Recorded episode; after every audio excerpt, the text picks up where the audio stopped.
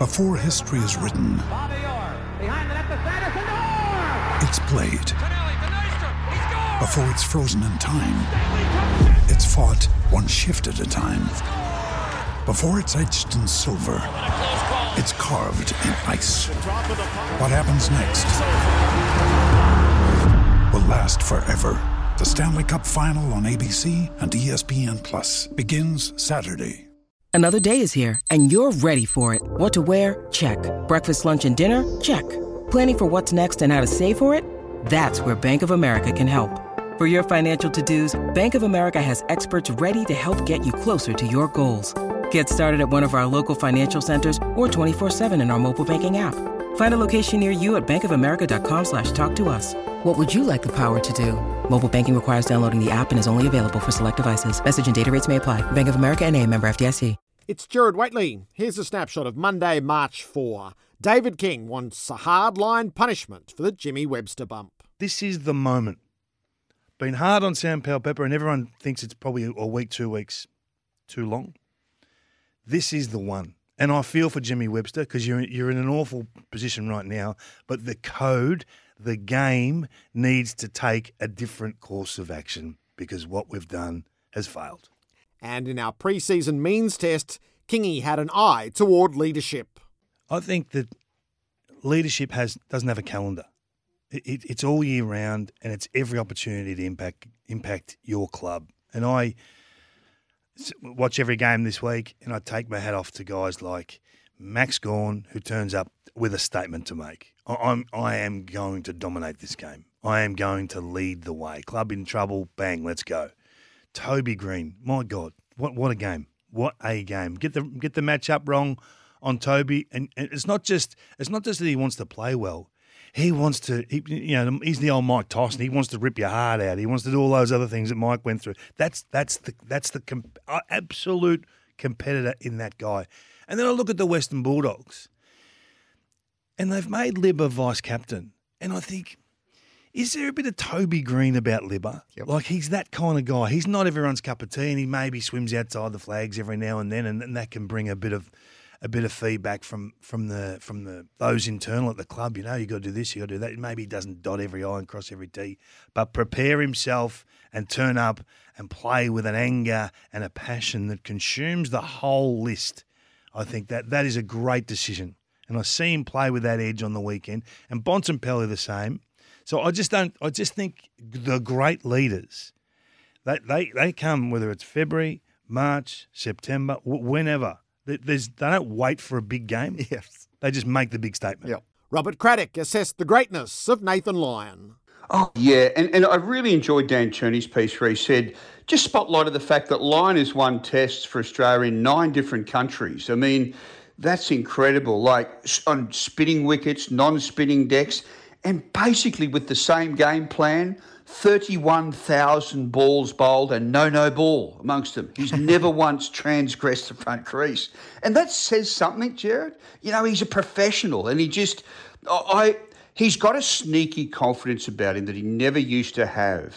And uh, you, you see it in areas like him saying, Oh, I've got a little plan now for Kane Williamson. And Uh, the, the Lyon of a few years ago wouldn't have been brave enough to say that, but he's very comfortable with the way things are going. And Pat Cummins' is uh, quote where he said, well, when Lyon retires, I'm going to retire as captain. Yes. Sure, it, it, it was flippant, but I tell you what, he is Australia's most irreplaceable player. He really is.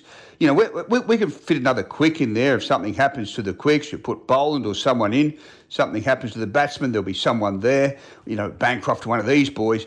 But in terms of Lyon, and I know people say Todd Murphy, but you know, it's wow, it, it, it's incredible. And Crash advanced his theories on Marnus Labuschagne's form slump. I'm pleased, Gerard, he's taken up golf because, and, and you know this from your time on tour, the great players invariably just have one simple thing in common, and I'm talking about everyone, uh, all of them.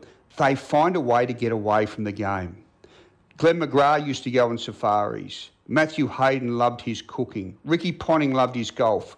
Mark Waugh loved going to the races. Stephen Waugh loved sightseeing, but they got away from cricket, and that's what you have to do.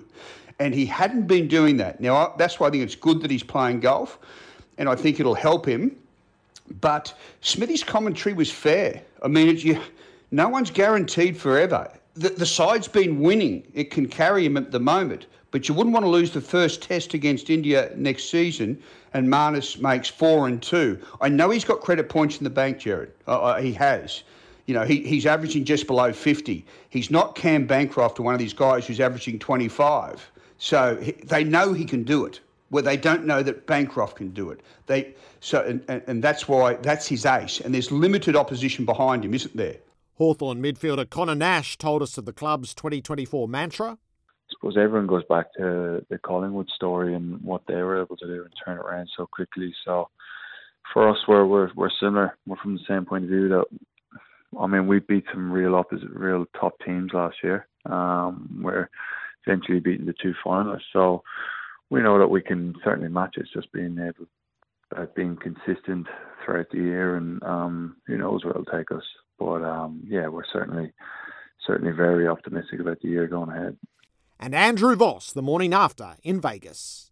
I, I don't think the novelty will wear off. I think everyone now wants to know what date is next year that's, that's leaving here. I'm looking at a packed uh, checkout at the moment, but um, I, look, I think, can I be honest, uh, and, and you, you want honest appraisal, I think we're in America, America forever now. Uh, look, it will be at least once a year to the States with a game of rugby league. Uh, for the next five years, at the very least, it is the opening round of the season. I think that's perfect.